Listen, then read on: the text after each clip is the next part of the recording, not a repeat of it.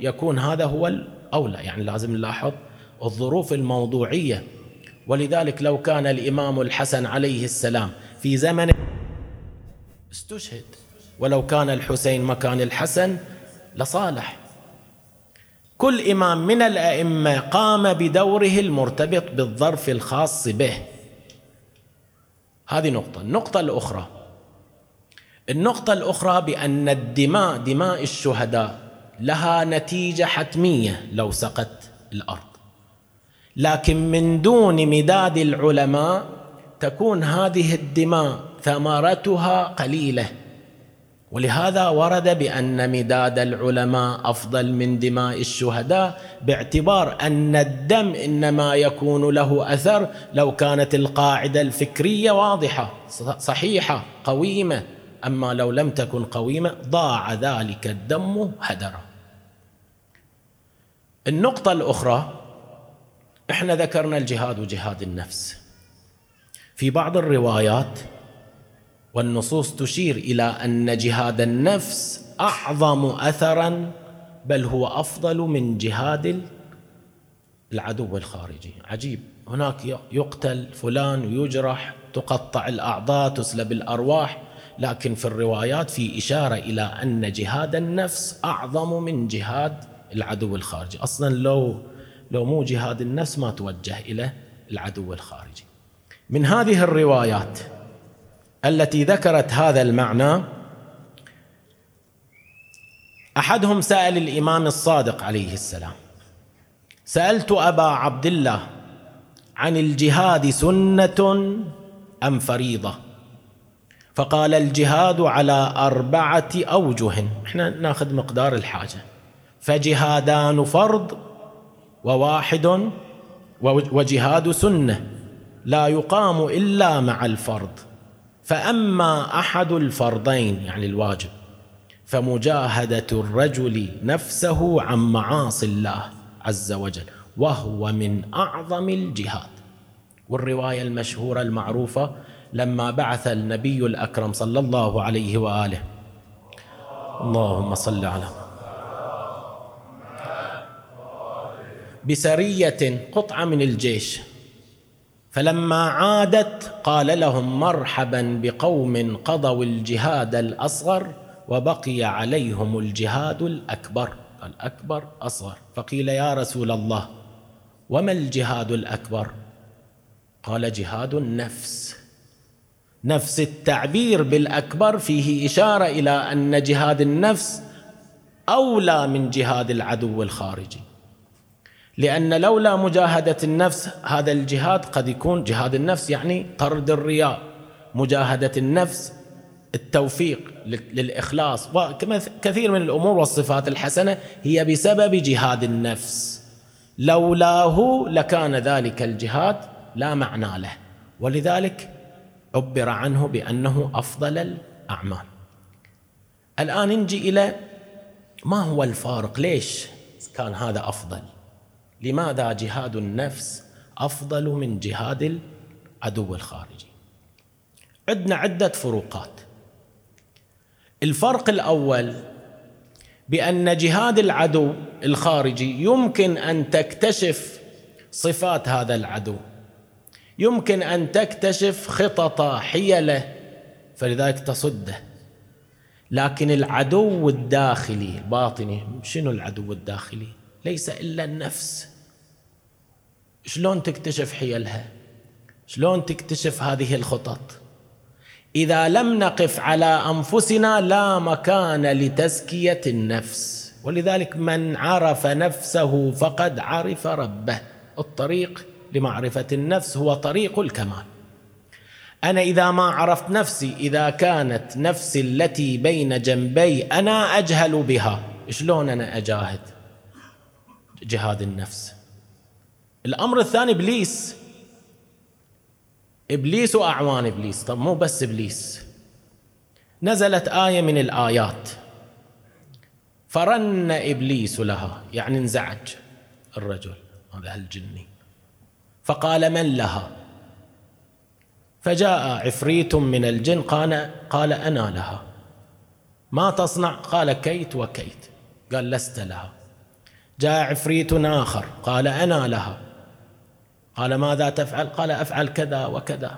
قال لست لها. فجاء الخناس فقال ما أنا لها. قال ماذا تفعل؟ قال أمني الناس بالتوبة. يعني إذا اقترفوا الذنب وراء الذنب لا لا يتوبون لا يرجعون إلى الله. أمنيهم. يعني يوسوس إليهم هذا هذا دور الخناس. هذا معناته إن أعوان إبليس لهم مجموعة من الأسماء. أحدهم هذا الوسواس الخناس ليس إبليس وإنما هو من أعوانه. هذا دوره دور تثبيط. يعني شنو؟ يعني متى ما اقترف الرجل ذنبا يقول والله أنا بأتوب إن شاء الله بعده وقت أنا صغير أنا شاب كذا إلى أن يموت فلا يتوب. هذا دور الخناس. إذا ما عرفت إبليس وما عرفت حقيقة الشيطان وأعوان الشيطان. إذا لم أعرف مداخل إبليس يعني يدخل إلي إبليس من مجموعة من المداخل ما هي؟ إذا ما عرفت شلون أنا أجاهد إبليس؟ أو أجاهد النفس التي بين جنبي وأنا جاهل بها. هذا هذا أمر أول. يبين بأن جهاد النفس أصعب من جهاد العدو الخارجي. الفارق الثاني جهاد العدو الخارجي قد يستغرق سنة خمس عشرين. لا بد أن ينتهي.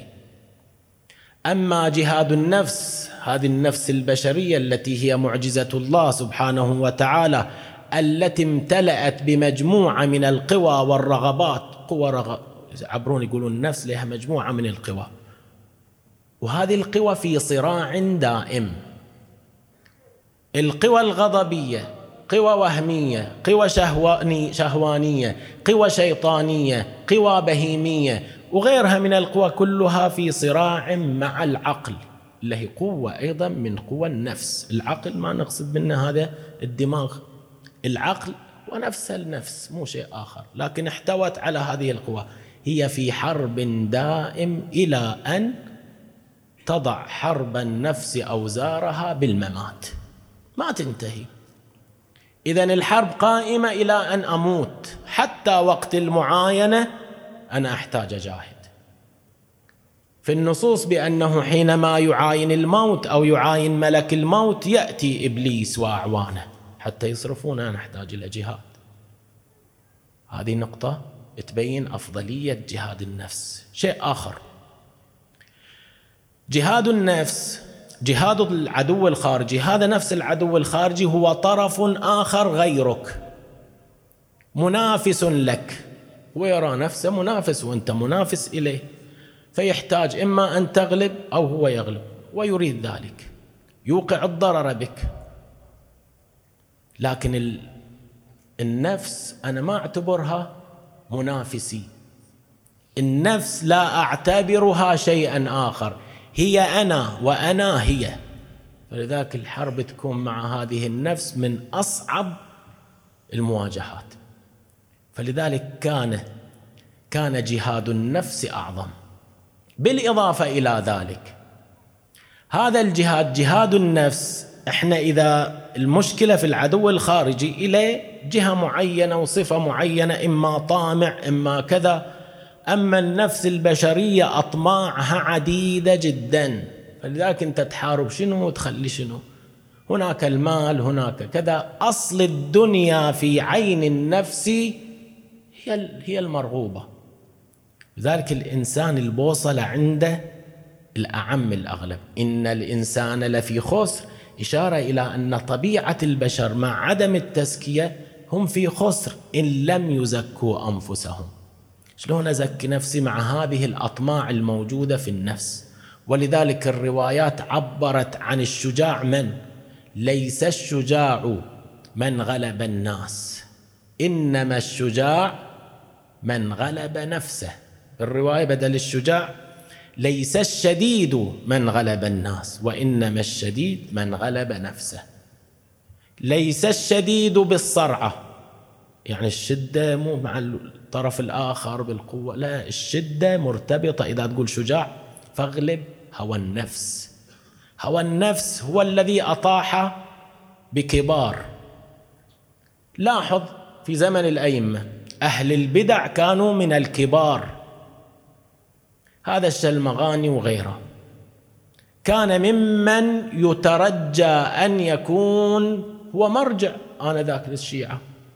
فلذلك في زمن السفراء مع وجود السفير الأول أو الثاني كانوا يتوقعون بأن هذا الرجل هو الذي يكون المرجع بعد مرجعهم فقيههم لكن بمجرد أن توفي السفير وصدر من الإمام بيان في تعيين النائب الثاني أو الثالث انقلب على عقبه.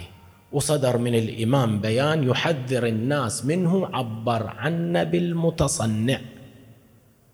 وحذر الناس منه ولعنه لعنه. أحدهم يسأل أحد الأصحاب يقول له ماذا نفعل وبيوتنا منه وبيوتنا من كتبه ملأة. يعني كتبه وتأليفاته في الروايات والفقه كانت مشهورة عند الشيعة في ذلك الوقت. وش نسوي فيهم الحين بعد الانحراف؟ إلى هالدرجة كان هذا الشخص. ادعى البابية أولا أنه باب للمولى ثم ادعى النبوة ثم ألحد صار زنديق بعد. وهذه هذه هذه بحسب التجربة التجربة التاريخية إذا تلاحظها وبحسب أيضا الروايات. ما من أحد يبتدع إلا وأشرب حب بدعته فلا يتركها حتى يتمادى في غيه.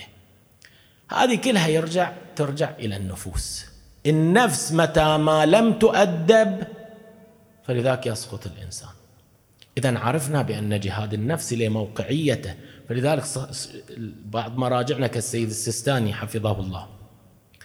كان يقرأ ويوصي الناس بقراءة جزء من أجزاء وسائل الشيعة. وسائل الشيعة مجموعة من الأجزاء أحد الأجزاء يباع لوحده. وعنوانه جهاد النفس. لما تطرق الحر العاملي عليه الرحمة إلى الجهاد فصل جهاد العدو الخارجي عن جهاد النفس. وكل روايات ترتبط بتزكية النفس. يحتاج الإنسان المؤمن يقرأ مثل هذه الروايات. روايات أهل البيت عليها نور. إذا قرأت رواية لأهل البيت مهما كان موضوعها حتى لو تتكلم عن النجاسات وهي عن أهل البيت عن الباقر والصادق فإن لها نور هذا النور يأثر في القلوب بخلاف أقوال الآخرين. النور ما عليه. لذلك ورد عندنا بأن لكلامنا نور عليه نور خاص. ولهذا بعض أدلة فقهانا بعضهم يستدل على صحة صدور الرواية من خلال متنها من خلال هذا النور الظاهر من الرواية. النقطة الأخيرة. التي ترتبط بالجهاد أيضا. إذا نلاحظ المجاهدين خاصة المعصومين ومنهم أنصار الإمام الحسين إذا منلاحظ الجهاد أو النظرة إلى الجهاد عندنا نظرتين.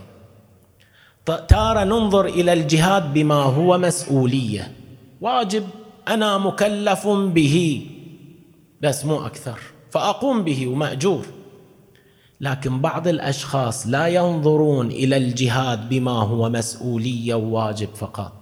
النظرة الأولى للجهاد نظرة تشريفية. يعني شنو نظرة تشريفية؟ يعني هو يعشق الجهاد.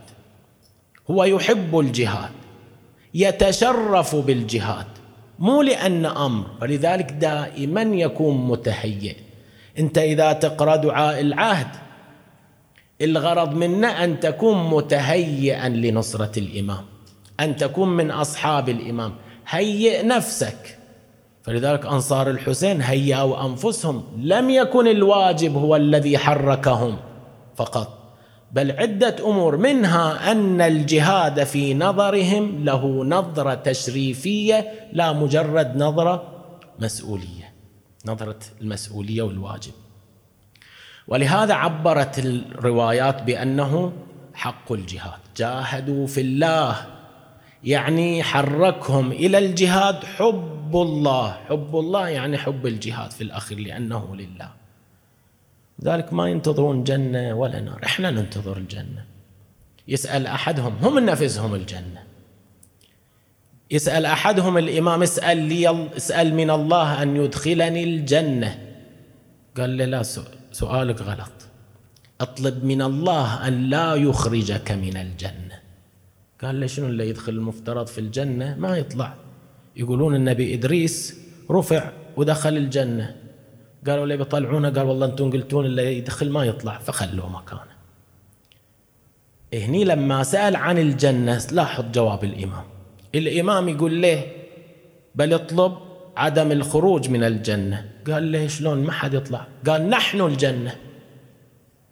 أئمتنا سادتنا هم الجنة فالخروج عن طاعتهم عن ولايتهم يعني خروج عن الجنة. هذه الجنة الواقعية. فلذلك الجنة بلا هؤلاء مو جنة. إحنا نطلب هذا المعنى. فلذلك هنا النظرة التشريفية مهمة جدا لسير السالك إلى الله. ولهذا جاهدوا في الله حق جهاده.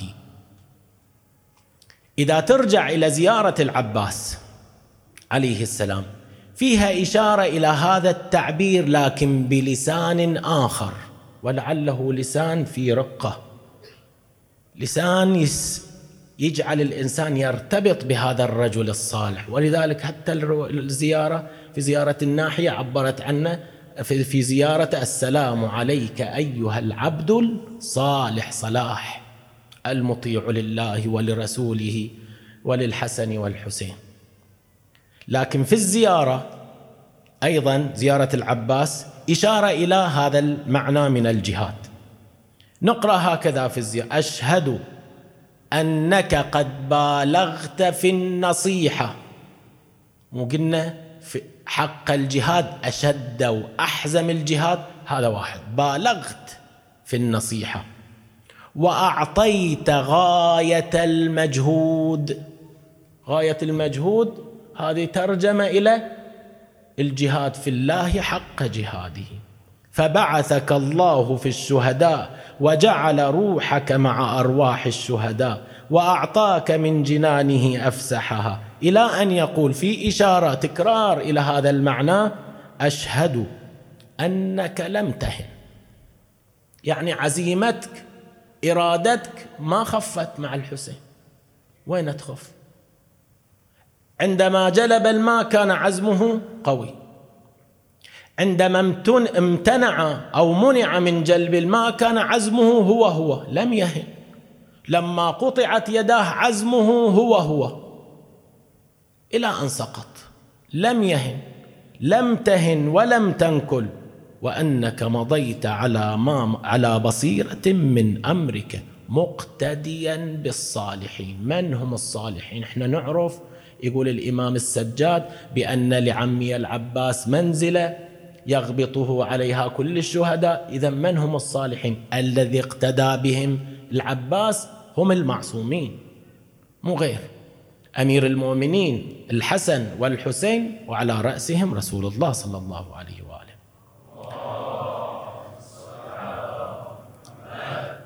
إذا أبرز مصداق لمن بذل جهده في الجهاد هو العباس بن علي عليه السلام. وهذه العبارات اللي يرتجزها الرجز الخاص في الحرب أنت تحتاج هذه دراسة. كل الأرجوزات التي ذكرت على لسان الأنصار كلها تدل على ما في النفس.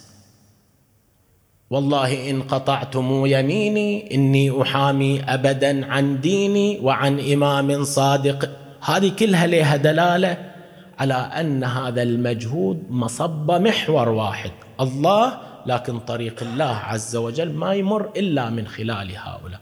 اذا هو بذل غاية المجهود. أحد الشعراء على لسان السيدة زينب لسان الحال يبين هذا المعنى من بذل المجهود. في دقيقتين نقرأ. يا باذلا غاية المجهود حين غدا غدا. قطب الإمامة مخذولا بلا نصر. أخي معيني حبيبي كافلي عمدي. حرزي معيني ملاذي عصمتي ذخري. أنا عقيلتك الكبرى فيا عجبا. ما قمت مستقبلا ياقوتة الخدر. إليك حافية أسرعت عاثرة. في الليل خائفة من مطلع الفجر. إذا طلع الفجر لم تكن هناك خيمة. أدعوك بال أدعوك باكية للخد لاطمة. أرجوك شاكية من طعنة الدهر. أعذار ستين طفلا جئت حاملة. طلب منه أن يأتي بالماء فلم يرجع. قتل. الشاعر يقول الأطفال تعتذر منك.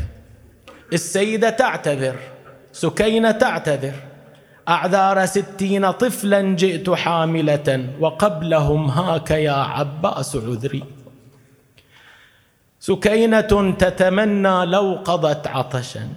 تبقى أمامك خجلة طيلة العمر. رقية لم تزل نائمة من ألم.